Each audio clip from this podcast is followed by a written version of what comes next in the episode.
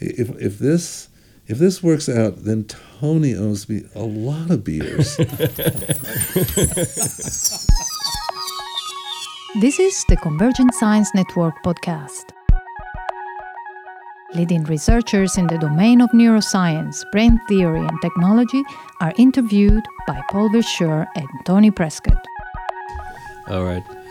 Okay, it's Paul Verschure with uh, Tony Prescott for the Convergent Science Network podcast, and today we're here with uh, with John Lisman, who was speaking at uh, at our summer school. And John, actually, this is a really special year for you because it's exactly 20 years ago that you published your paper with Idiart on theta gamma cycle, and 20 years later, you're as excited about it as you were 20 years ago.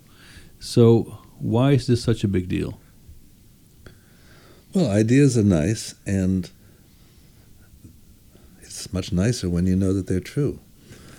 Uh, and I think that that's uh, that's what motivates me. Actually, some people often will say, "Oh, you know, it was a that's such a great idea," and I think it's so beautiful, uh, irrespective of whether it's true. And and I understand that some people feel that way about their work, but I don't feel that way. I feel that it's only beautiful to me if it's true. So if it takes 20 years and it turns out to be true, mm-hmm. I'm very happy. Okay, but now just just your your happiness is not necessarily uh, convincing uh, others that it is true. I guess there's an empirical base for that, or not. I I don't uh, know whether I other people are convinced. I haven't polled them. Mm-hmm. Maybe you guys will tell me what you see as the holes. And I, I, mean, I could talk about some of the holes myself, but in terms of representation, that is, in terms of what you can record, it seems to me completely convincing that you know different information is held at different theta phases, and that it's not a continuous phase spectrum that that it's a discrete phase spectrum and the discreteness is organized by gamma. So that seems to me experimentally clear. Now, what you know somebody could argue is that I don't even believe that this is a code until you show me that you know some downstream network or behavioral system is reading this and that therefore if you put some altered information in a particular gamma slot that the animal will behave differently. That would be, you know, a reasonable next step. And so maybe one would really have to show that before one could claim victory. Mm-hmm. Uh, but I wouldn't go that far. Okay.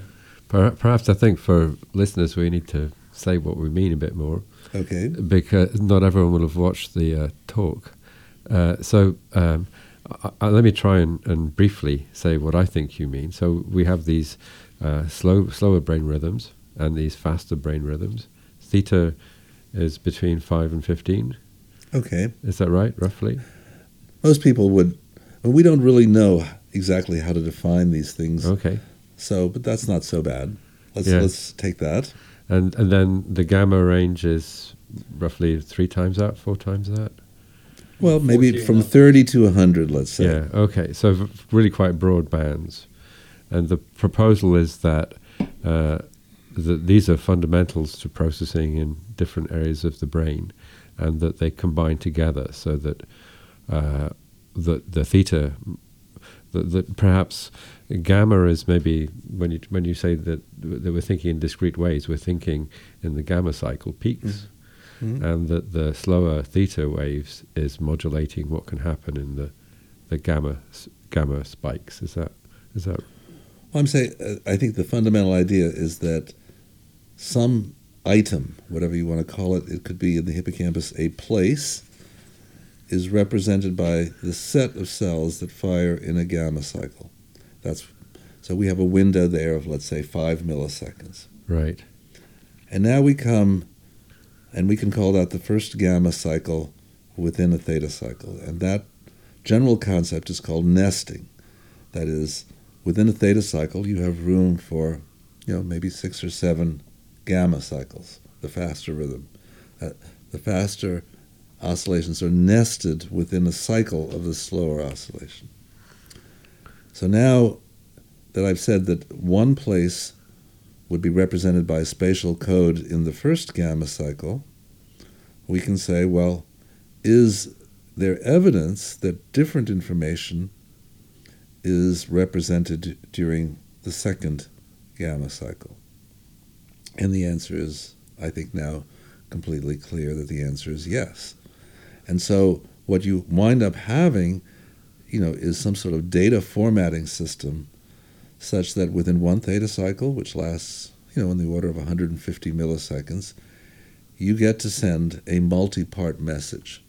There's seven, roughly seven parts to this message, and uh, And possibly more, actually. and conceivably more and conceivably less. So I mean, we don't know the exact frequencies and how they might vary. So you're, you're proposing that the oscillations is providing a, a computational uh, role, for instance, of of chunking or packaging up information, maybe in in distant parts of the brain. You can form things in a package by where they where they fall. If they fall within the same theta cycle, they're in some sense part of the same package. Well, if they fall in the same gamma cycle, they're part of the same package. right. I and, would say. and then, but then there's a then there's, there's, a, a hierarchy here. Right. Sort of the theta forming. right, the- and so the then you can form a much bigger message, like all that would be contained within one theta cycle. So, what's a, specific example of this? This would be the, an example of the whole information of a, a transverse path. So, a transverse path would involve multiple locations between where you are and the goal. And now we have clear examples of a whole path being played out within a theta cycle, Right. but it's not a continuous process, it's discretized by gamma. So- so- but that's the more recent work on hippocampus. Yeah. Right? So, and I think your original inspiration was, was not really linked to hippocampus. Your original inspiration was much more linked to ideas about working memory, about if you want the sequencing of memory, that memory has a certain capacity. No, uh, Working, yes, you're you're absolutely right. It, I mean, the the original work was quite confusing to people, and that was fair because the data that inspired this was data about theta and gamma observed in the field potential of the hippocampus. And then all of a sudden, I started applying this to principles of working memory. Most people would not think of working memory as a hippocampal function. So there was kind of a sleight of hand in that original work. And, you know, maybe it was lucky that that it turned out not to be wrong. But what was really the first empirical breakthrough that you, that you think you found to support that idea? Well, I think the first s- strong suggestion that different information was probably encoded in different gamma cycles was the the John O'Keefe's discovery in the hippocampus of the theta phase code. So you say, well, what's you know what? Why am I so excited about this recent work if O'Keefe had already shown that information that the phase of firing of hippocampal cells within the theta cycle was so important. Well, what he didn't show was that the phase was discretized. And so that's what this recent Foster paper shows so beautifully. So now we know that you can't just have any old phase within theta, you can only have certain discrete phases within theta.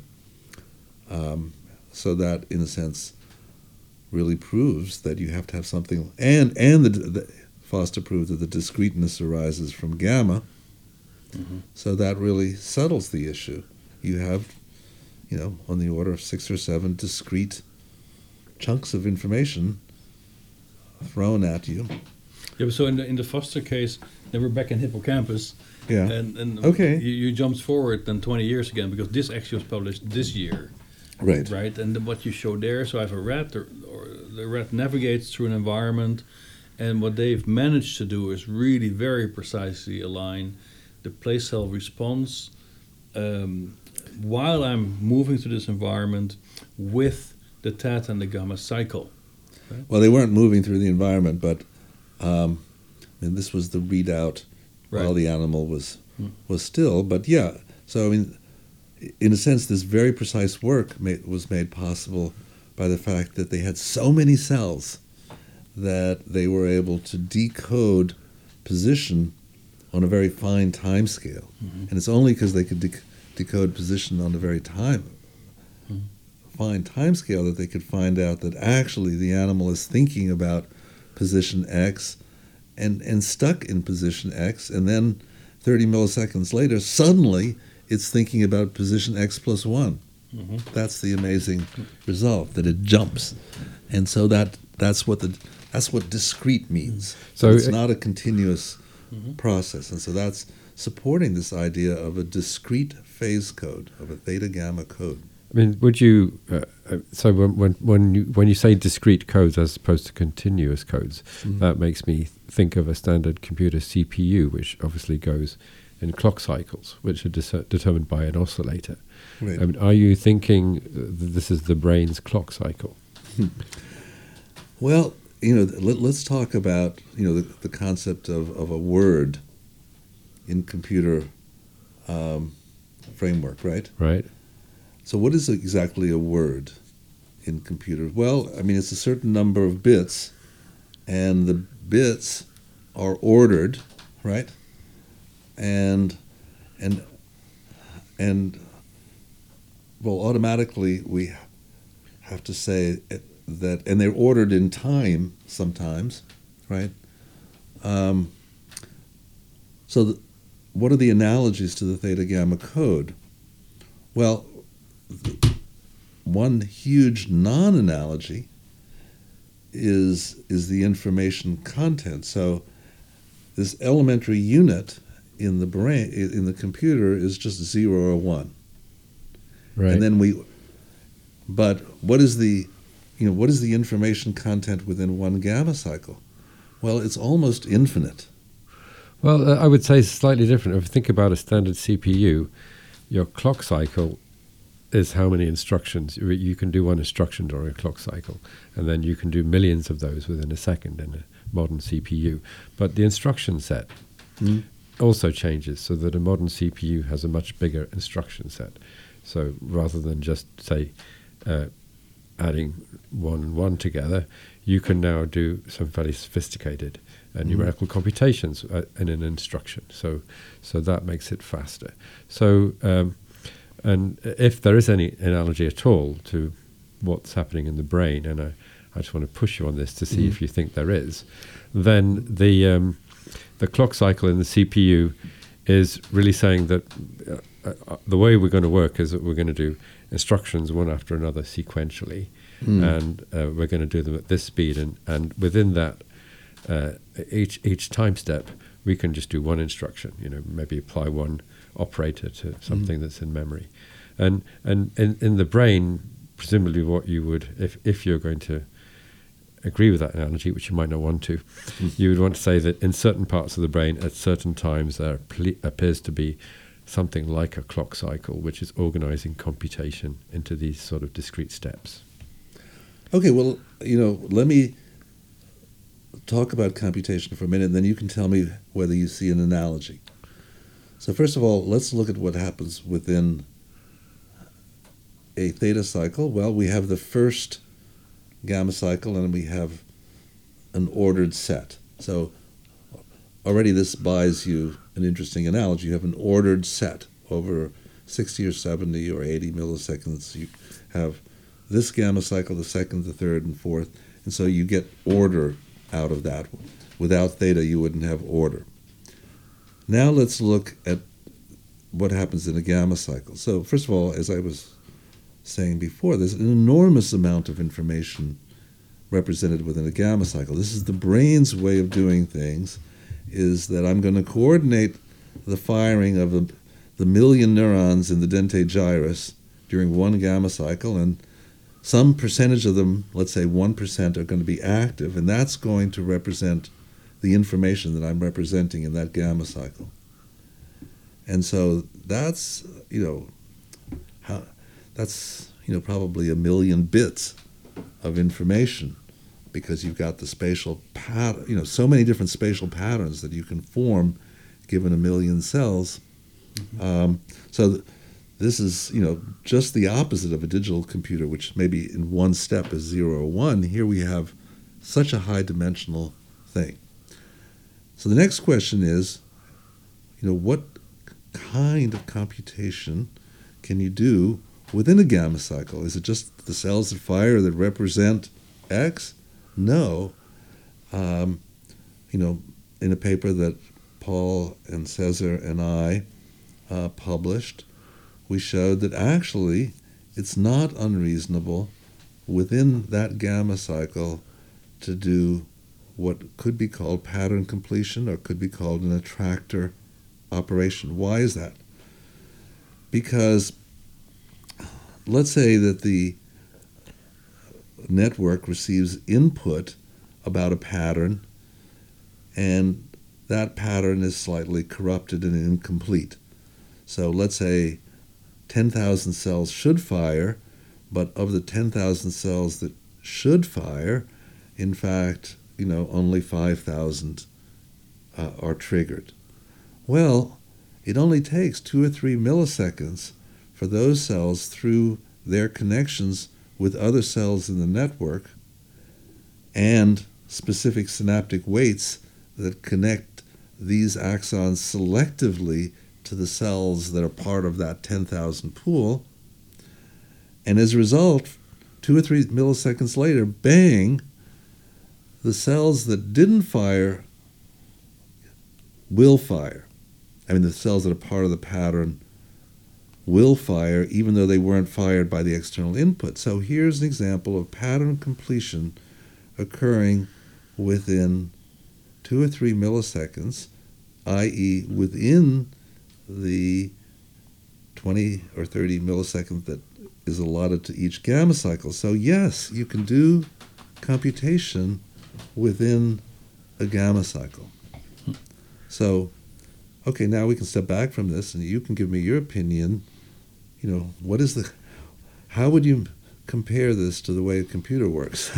well, I, th- I, I think the, the analogy might be with something like a graphical processor, which can do lots of parallel operations, for instance, on an image in one clock cycle. So the the the only thing that I'm really trying to say is is does the brain have a clock cycle? Because Oh. as you say, some people will will will argue definitely not, and people will talk about if they want to use a, compu- a computer analogy, they will talk about event-based codes.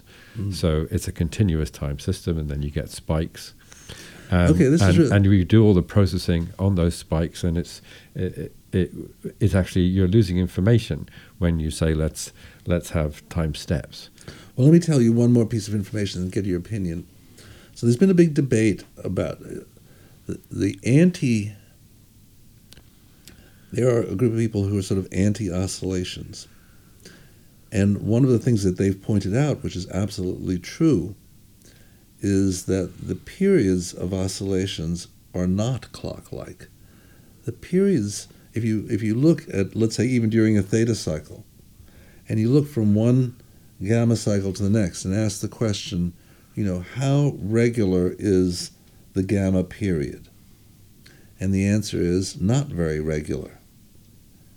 And it's not only empirically true, but given current models about how gamma is generated, this sort of ping model that's just a, a negative feedback between the principal cells, inhibitory cells, then feeding back onto the principal cells, those models also do not predict that this is going to be a regular oscillation. So, if you use the word clock, you'd have to say, oh my God, this is a terrible clock because gamma period is highly fluctuating. So, a downstream, one kind of operation that maybe in a computer you could do, but in the brain, according to the theta gamma code, you can't do, is to say, given that I have seen a gamma, uh, the output of, of cells during one gamma cycle, I can predict that exactly 25 milliseconds later, I'll get another big bang. Right? That is not true. You cannot do that. But maybe there's also another aspect to this that that makes a, a computer metaphor maybe less helpful because in a computer, it you know it largely operates also on, on a seg- segregation of, of memory and, and, and program or memory and processing right these are strongly separated and to keep the, the content and the operation synchronized you have to clock the whole thing well but if you look at this hippocampal process it's not so obvious that let's say the memory and the process are actually differentiated and maybe the problem you will have much more if you are a hippocampus or a brain is to impose some sort of order on these continuous streams of events that you're bombarded with. So maybe more this event-based interpretation that also Tony mentioned earlier. So another way maybe to think about uh, the theta gamma cycle is that first you try to get to some sort of a temporal segmentation of these continuous input streams through theta but you rely then very much on these local competitive processes that give rise to gamma, so the excitator inhibitor interactions that are fairly local, to then fill in within those short segments that theta gives you what the most let's say dominant features are in that local process. Because the other thing we shouldn't forget about it's not that theta gamma as we now see it in the hippocampus is all there is to it because actually gamma is something that is playing out in lots of local volumes in a completely desynchronized fashion because it is just the range of an interneuron, you could say, that dictates what the sizes of a population of excitatory cells that play a role in generating gamma. So if you go, let's say, a few millimeters further down, you have a very different kind of, let's say, gamma encoding taking place. It has nothing to do anymore with the, with the first one, but still they're all being then, if you want, aligned in time through the through the slow cycle of theta. And then if you talk about the clock, maybe the, the, the clock is much more at the level of, of the theta cycle than gamma. Gamma is much more asynchronous and local, but the real clock, if you want to talk about the clock, is then the system that dominates the theta cycle. So how regular is theta compared to gamma? I'm not. I'm not really sure, but my guess would be that theta is maybe even more irregular. In fact, you know, we don't really even know how to distinguish theta in the cortex from alpha, and this is all very confusing right now. In other words, where do these names come from?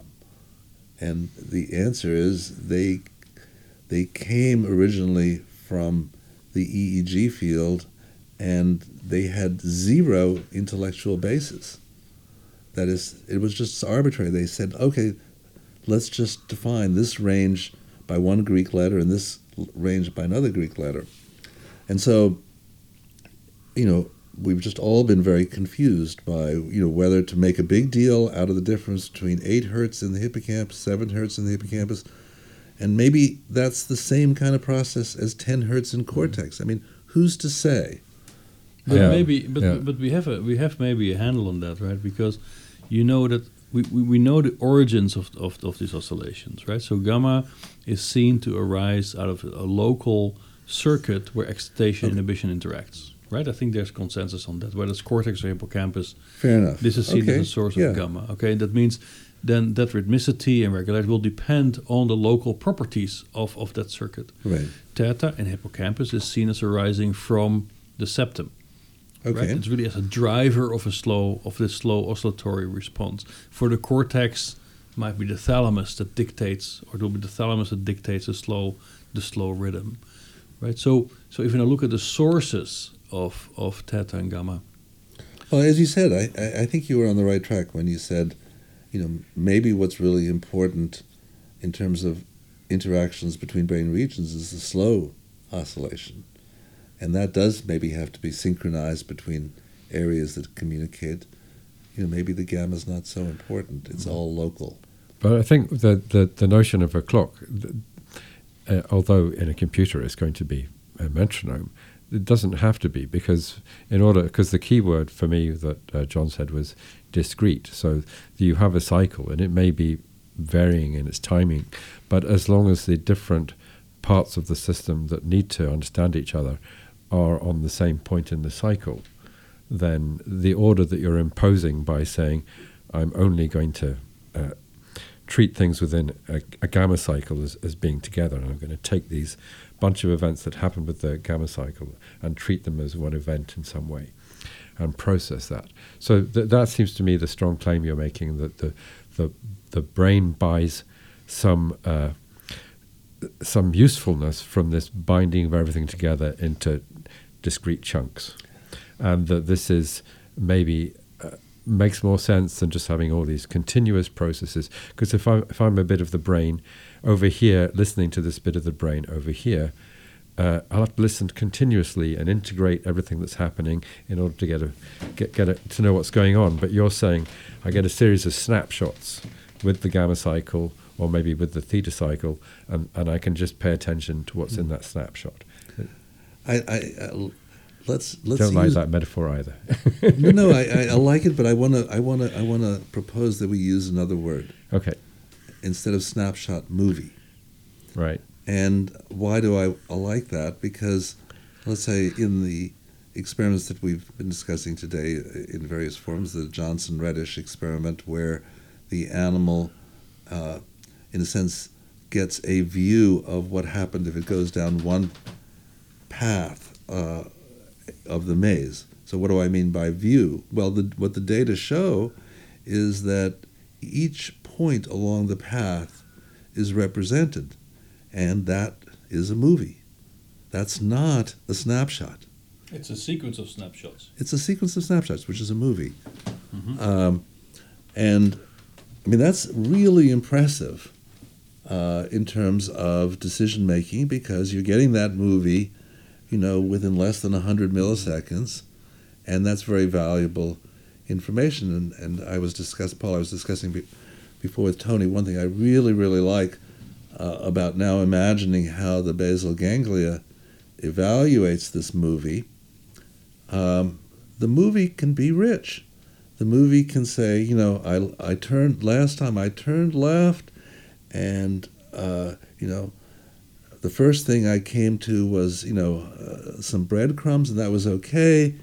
And then I went on, and uh, and I smelled some cat urine, and I thought for sure I was going to get eaten, but you know, finally I got to, um, you know, to the reward side, and there was some really yummy milk. Okay, I mean, so you have costs and benefits about the left choice.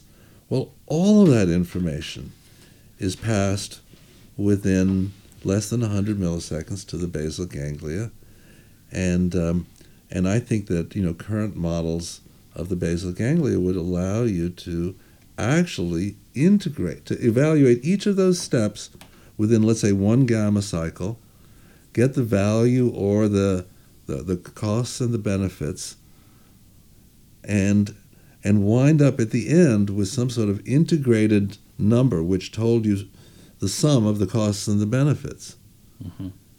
And that's that's wonderful. I mean, and we know that that's the way we want to run a railroad.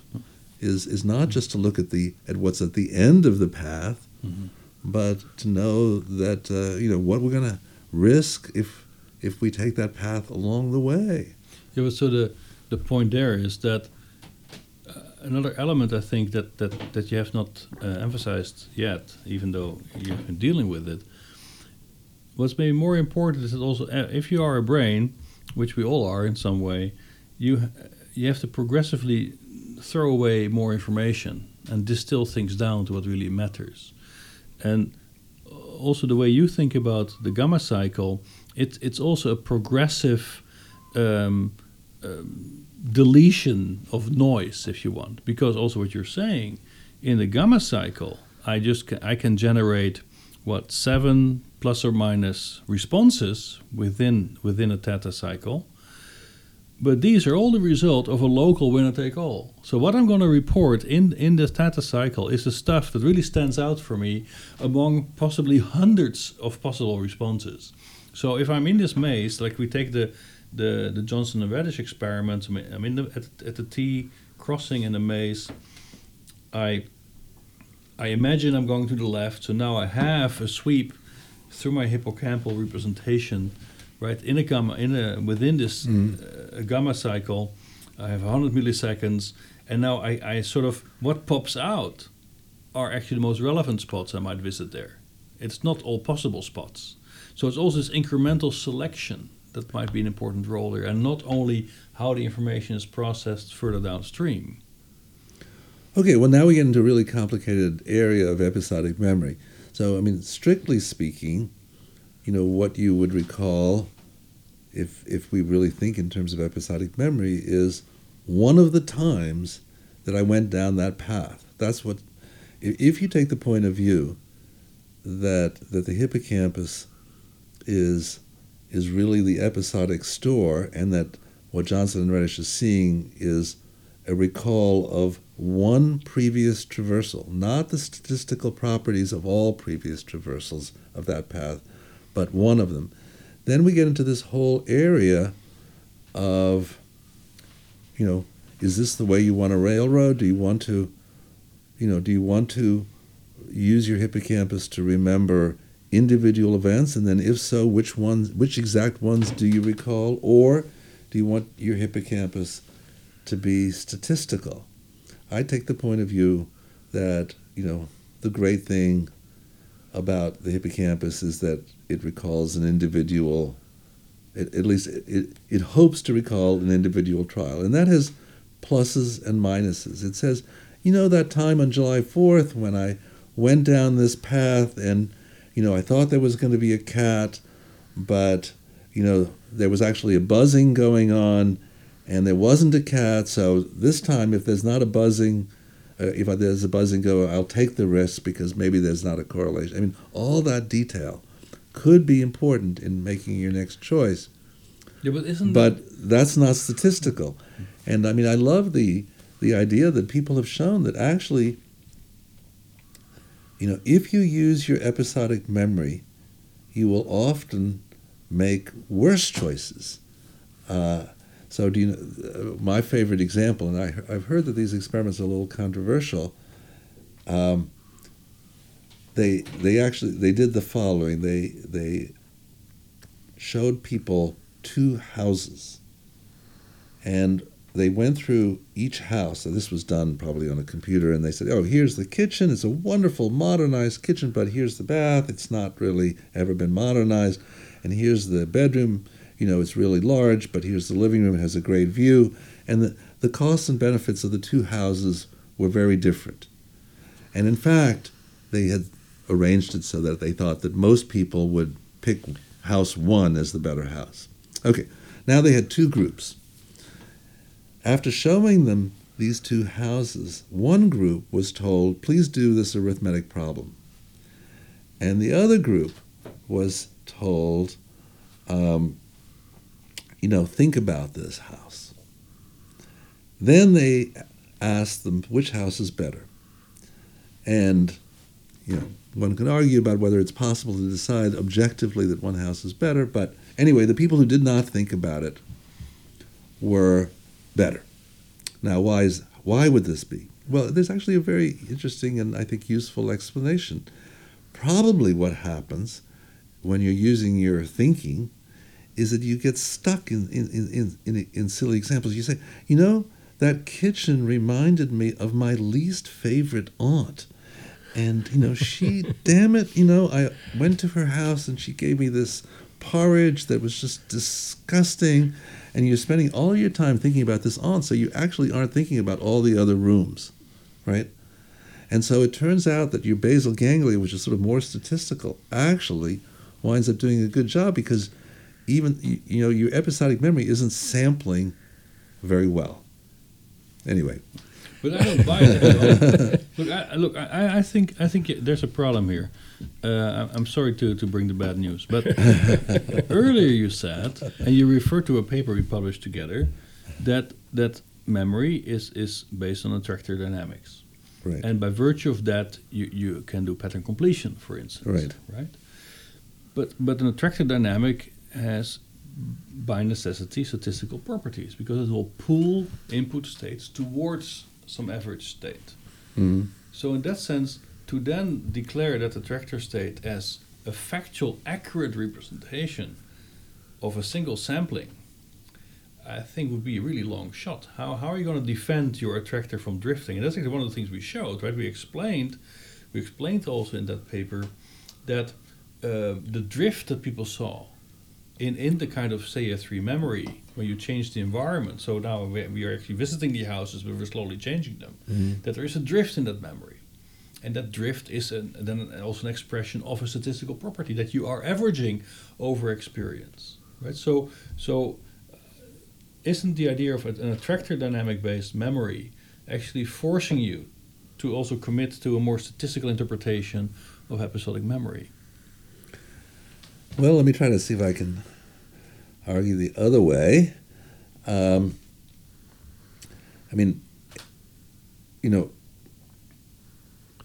why is the attractor relevant when you you know you think about the kitchen in that house you were shown, and it it it was because it was really very similar to your aunt's kitchen. So there's the attractor.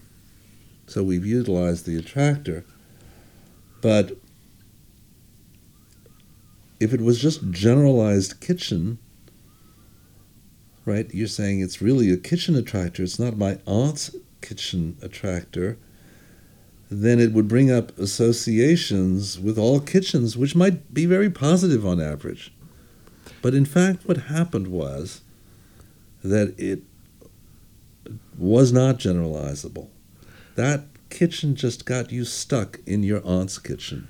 I think we're, we're possibly looking at a false dichotomy here because you, what you want for your episodic memory is to do pattern completion. So you want to uh, be able to fill out what's happening now based on things which have happened in the past, which are relevant, which may help you interpret that situation. So you're in that kitchen, you're reminded of your aunt's kitchen, and that might also make you think then, well, maybe this kitchen has got some of the properties of that other kitchen I was in, and that might be useful for understanding that scene. Um, so the pattern completion is going to partly depend on many possible past events which are relevant to interpreting this one. Uh, and then the other thing you want to do is pattern separation. So you want to, and this is, you want to be able to say, but this isn't my aunt's kitchen. So uh, although I remember it as being similar, it's not the same thing. So your episodic memory has to be able to distinguish this kitchen from previous ones, Mhm. which is what you're you're saying is that we needed to do both these things. And the the fact that I think it can do both, but it doesn't do either of them perfectly, is the thing we want to try and explain about episodic memory. That sounds like a very nice compromise. I, I'll go. I'll go for that. Good. At least John will not demolish his studio now. That, that, that's great. But so now, so so now we have an idea about this episodic memory in the hippocampus, and we want to use that as a way to understand coding in the brain, right? And what we see there is that this episodic memory that's playing out on on on the slow oscillation of theta in the gamma cycle is. Um, is telling us, let's say, what, what's the most relevant, what are the most relevant aspects of the processing going on within this piece of volume of the hippocampus. But now, if you if you go back to the the data of Foster that you talked about earlier, where they've with, with very great temporal precision unpacked the response in the gamma cycle. In some sense, it showed again a further complexification because it's not that on every single gamma cycle there's just a single spike. You have multiple spikes riding within that gamma cycle. So can you imagine that the, the nesting would go further than only theta, mm-hmm. gamma, but that also go, let's say, low and high gamma? Well, first of all, you know, we don't really understand anything about the differentiations between low and high gamma, and there's a one really, you know, accepted place where where you see these simultaneously, or, or at least overlapping, and that's in the high gamma that comes into CA1 from the cortex, and the low gamma that comes into CA1 from CA3 and uh, it really just unclear to me what this all means. I don't think anybody knows. One surprising thing is you might say, let's look at the output and see who the output is listening to, and the answer is neither. The output just has its own gamma, not tied to either of them. So, I mean, one very simple way of looking at it, which I favor, you know, is that you know inputs are coming in, and that and the cell is integrating them on its own time constant, and deciding how to output the information on its own. Um, that's not tremendously satisfactory, uh, but that seems to be the best Mhm. description that I can come up with of what has actually been found.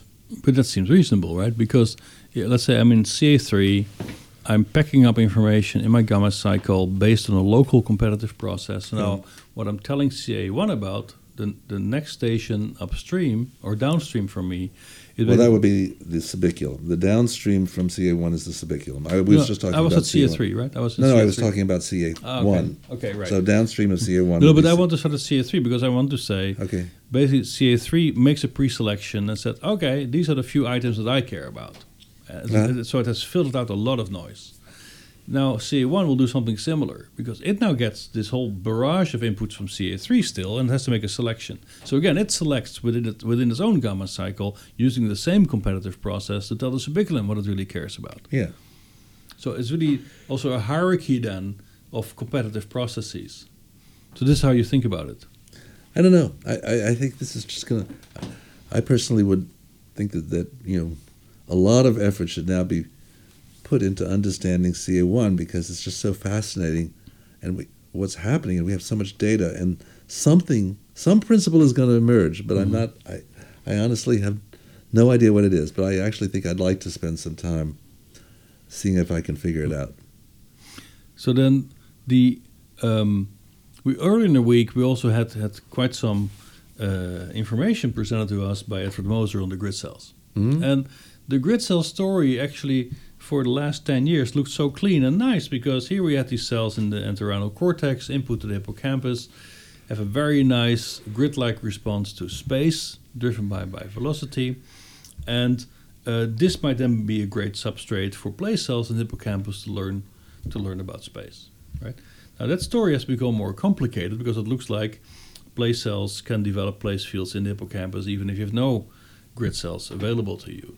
So the, the place cells are way more promiscuous in that sense than initially anticipated.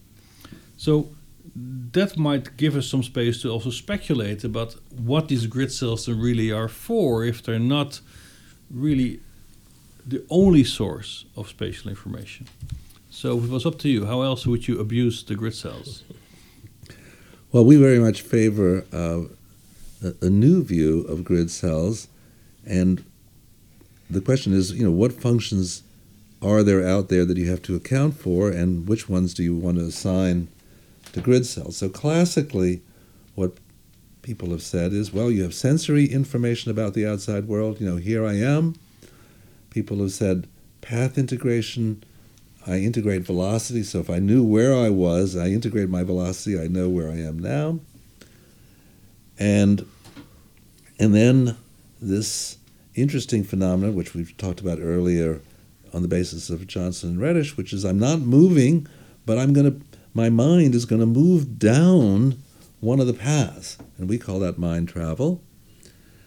So in the end, which fu- you know we have these three functions how are we going to build a system that does all three? That's what we've got to do.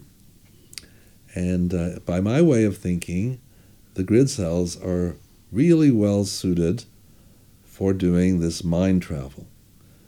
Uh, so they move you in an imaginary way through space. Uh, they can integrate, but what they integrate is not your actual velocity, but some artificial velocity which you which part of the brain generates saying, I'm curious about what happens if I move down in this direction with this velocity. And then the grid cell system can give you the answer. Uh, it, it's a coordinate system that says, well, given this velocity in this direction, this is where you will be. And, and it gives you that path. The beauty then is that it can force that movement through space on the hippocampus. Why? What can the hippocampus contribute to that? It contribute can contribute associations of, that happened with those places. So if there was reward or a cat associated with some place that you mind travel to, that's incredibly valuable information. So I don't think that the that the grid cells know about cats or food, but they do know about the coordinate systems of space. So you move through space and you tell the hippocampus, here's how we're moving through space. And then the hippocampus says, given that I've you've made me move through space, this is what I found associated with with that. So then we would say, well, great. If if if that's what grid cells are good for, don't we also have to do path integration? Well, we there we can make some suggestions that it might occur earlier in the structure, and there's some interesting candidates about where path integration might occur. So that's the integration of real velocity. So um, I, have a, a, bit of a worry about this story because you know uh, Edward Moser presented this beautiful data set, and his interpretation or my interpretation of his interpretation mm-hmm. is that we have these modules at different uh, levels of granularity, which are giving us this wonderful metric map of space so that when you come into this room, that metric is laid out over the space so that every point in space now has a unique code assigned to it in across these different modules of grid cells. Uh, and it's anchored possibly at the door or some other point. Uh, all the grid cells always seems to have an anchor at the place that is introduced. Or now, now I've got this metric map of space. Um, I can I can navigate in it.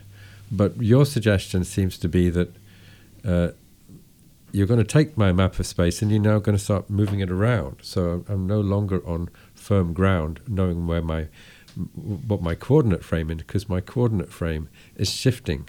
Uh, you're moving it around, or have I misinterpreted what you're saying? Maybe misinterpreted, because when you described uh, Edward Moser's proposal, I found myself nodding, not nodding to sleep, but nodding in agreement. Uh, and so, okay. um, so the answer is, I think that uh, that that I would agree with everything you said. It's a coordinate system which allows navigation. The question is, um, you know, what do you use that coordinate system for? And and and it's pre. The nice thing about it, it's it's a pre-wired coordinate system. So you can use it in any environment. You just have to attach it yeah. To a given environment. And now you have the means for saying, well, if I want, look this way, you know, where will I wind up? Or if I go this way, where will I wind up? Which is what I'm saying. Right. So I don't think we're I don't think we're at odds. Uh, the only um, no, I, I guess well, I don't so, see so them. I don't see them as yeah, as contradictory. Okay, I guess you're you're putting the ability to move within the map okay. in the grid cells, which are themselves the right. coordinate frame map. And I, I, worry a little bit right. whether you can do that, whether the, the grid cells just have to form the coordinate frame and then some other system can represent movement within it. Okay, so I think you did say one thing that really I, am forced to, to come back to and admit that it's a problem and, and, and suggest a solution. And that is if we use the grid cell system for um, you know, for these imaginary movements, then how do you reset it at the end of a theta cycle so you're back to current position? Um, because we've sort of mucked with this. Yeah. Right? And, you know, my proposal is that that we do have another integrator which is integrating true velocity and which is in a sense doing what everybody thought the grid cell system would do. So, you know, you could say, well, I've made life more complicated now because now I have a whole other system which is keeping track of actual position. Another grid like system that's keeping track of actual position. And that can, since it knows where I am, can reset the grid cell system to current position after I muck with it and do make it do this imaginary movement. You were absolutely right. You have to after you do the imaginary movement, you have to move back to current position. So somebody must know current position. Mm-hmm. Yeah. But I mean, it's not. I mean, this complexity is demanded by the fact that we see these imagined movements through space. So somebody's got to be doing this. So if you take another model, they also have to solve these dual requirements. Yes. No, but wait, I think both of you are, are much too pessimistic about this because, the, on the one hand, um, wh- why would I even need a parallel system for that? Because I, I just need to replace my velocity vector, right? On the, on the, either the velocity vector comes from my my uh, vestibular system or optic flow, whatever, and it tells about physical movement in space. And with that, I'm driving my grid cells to get a response. This signal is arriving in, the entorhinal cortex over the thalamus, so I have a number of stages in this pathway where I can basically hijack the signal. I can pump in anything else I want. I drive my grid cells around again. Now you have to, and the point is, so far the data, at least on rats, has shown that if if they mind travel, like in the sweeps we've seen Johnson and Redish, uh, or Pfeiffer and Foster, um, the animal's standing still. The animal's not moving, right? I'm, I'm not aware of any data where the animal is actually doing this kind of mind travel as it is moving. So that, that means as I now start to move, I take over this whole channel again to, to pipe a velocity signal Well, into let, my let grid me stop you, Paul, because I'm afraid I have to tell you that Okay. the phase precession, the interpretation of the phase precession that I think everybody would accept at this point is that while the animal is moving, Mhm. it is looking ahead. Mhm. It is but not in this extreme way as as is shown in let's say the the Johnson and Redish sweeps or the, the Pfeiffer and Foster paper. But it nevertheless is. And I mean, the interesting thing is now when we come to experiments, right? So, why do I think I'm on the right track? Because this looking ahead that occurs while the animal is moving, which is reflected in the phen- in this phenomenon called phase precession, that does disappear when you get rid of the grid cells or when you get rid of the medial entorhinal cortex. So there is some experimental basis for this, but the place cells survive. Mm-hmm. Um, so we're beginning to get experimental support for this dissociation. In fact, it's this sort of dissociation that sort of was the demise of the previous theories. Mhm. That so I mean we're we're starting to get a lot of data which which now begins to differentiate between different models and I you know this model that we're putting together now I think is at least consistent with all the existing data. It may fall apart when new data comes, Mhm. but this is where we're at. So, I mean, I think I'm I'm more happy with your model if I'm understanding it correctly, which we have this metric map which is anchored to the room, and all you're saying is that the grid cell activity in the grid cell can represent the fact I'm moving around in an imaginary way in the room, and that different patterns of grid cells are firing to represent those different points I'm visiting. That will then feed through to uh, CA3, CA1 to represent the the uh, non-spatial features of those locations in space, what it would look like if I was standing there and looking around. Mhm. And yeah, I'm fine with that because the, my metric map is anchored, Mhm. uh, and uh, when I when I open my eyes and look, then yeah, I'll be my my grid cell map. I'll be back at the point in my grid cell map where I really should be. So I'm not sure there is a problem that you're describing. Uh, I I thought you were co-opting the grid cells to do something other than have a stable metric No. map of space. No, I was not. It's only the velocity factor that's changing actually. Right, and and you know, McNaughton has tried to generate models in which all you do is you have one sort of grid cell system which is responding both to real velocity and to artificial velocity. So the idea is that I know where I am because I've integrated real velocity, but now I'm going to add an additional velocity and move imaginary through space. But and now what he does is has a speculation about how you can subtract out that artificial velocity, in a sense, make it a negative, and and so that puts you back to where you are. So here you could deal with two kinds of velocity in the same network. And my only difficulty with that is that it's computationally difficult to put, have two velocity terms and then subtract out the effect of only one of them. Mm-hmm. It's not impossible, but it's not elegant. And, and therefore, I favor the view that you just keep it elegant and have one guy who's dealing with true velocity and another guy who's dealing with the artificial velocity, but who can be reset after all is said and done by the guy who's keeping track of real velocity. It seems more elegant to me.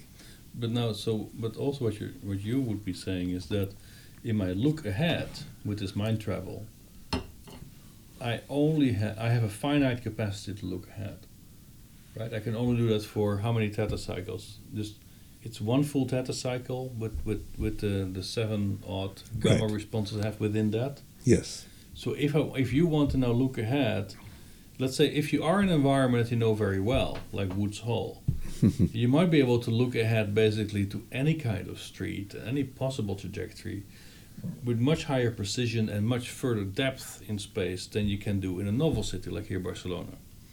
So how then can I change the spatial scale and my resolution on which I can look ahead um, if everything has to happen within a single theta cycle?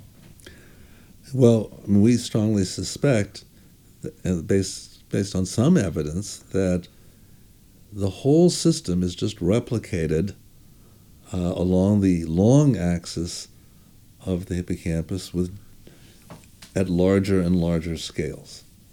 So, the dorsal part of the hippocampus, which is the one that's almost exclusively studied these days, keeps track of very small distances. I mean, we're talking about distances you know, of a foot or so.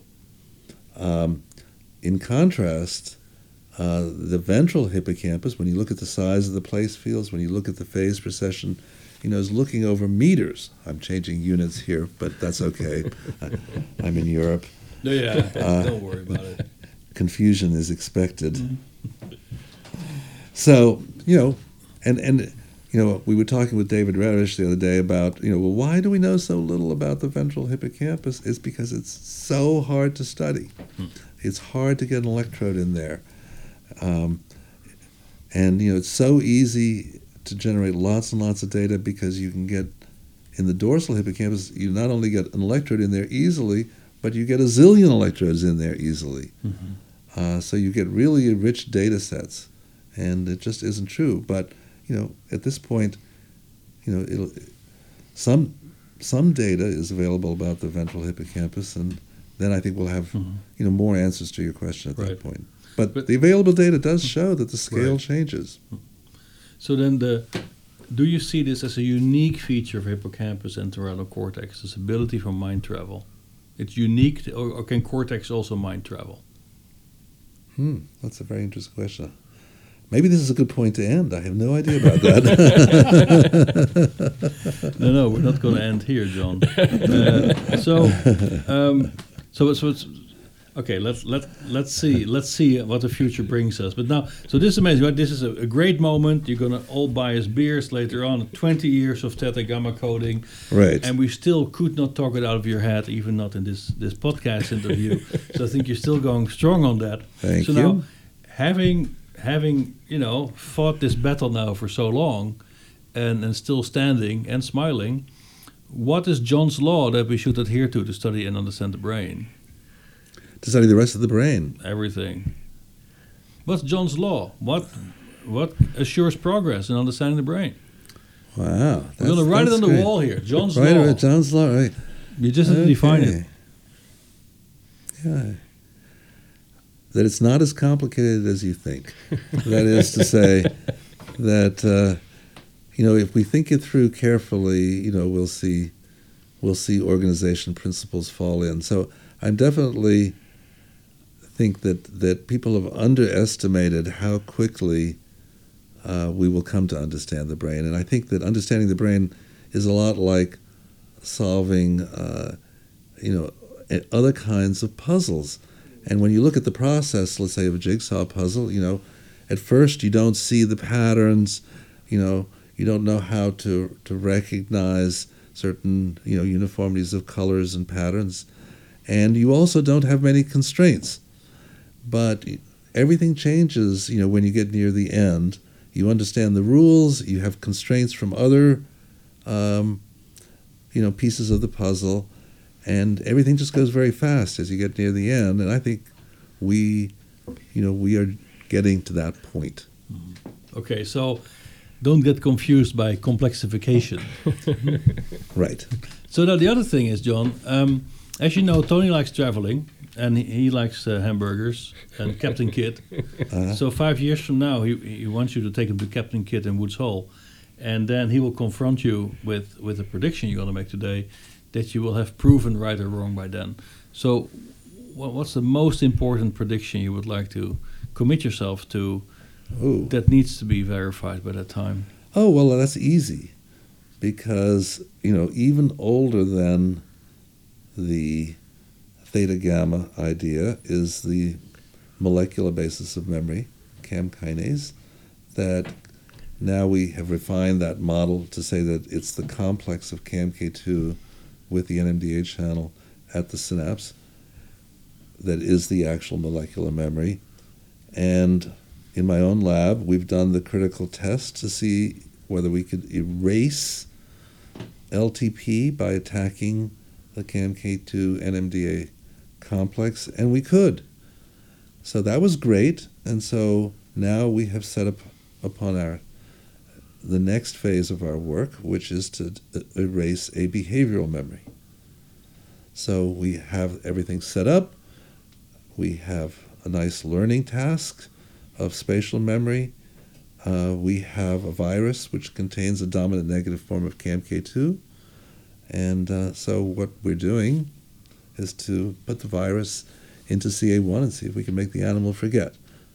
And uh, we've even arranged this to be a spectacular uh, form of virus which does just what we want. It turns out to be an HSV virus. And what's so spectacular about it is that it only expresses for two days.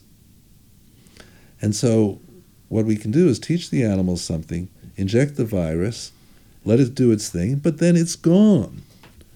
Now, if the memory is gone, when we measure 10 days later, all those negative, nasty reviewers, they can't say, well, the virus is just mucking things up, because then we can say, no, the virus is gone.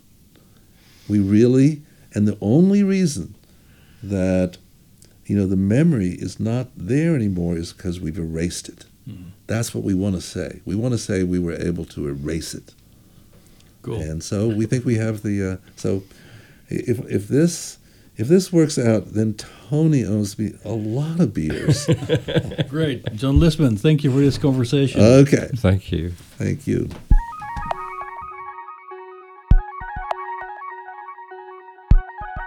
The CSN podcast was produced by the Convergent Science Network of Biomimetics and Biohybrid Systems, a project funded by the European Seventh Research Framework Programme. For more interviews, recorded lectures, or upcoming conferences in the field of biomimetics and biohybrid systems, go to csnetwork.eu. And thank you for listening. That's great on the anniversary of Yes. your paper. Couldn't Yeah, uh, so let's see. How old do I have to get? If it's I, before I prove the CAMK2 hypothesis, if it has to be in years of five, exactly. I'm not going to live that long. I don't think.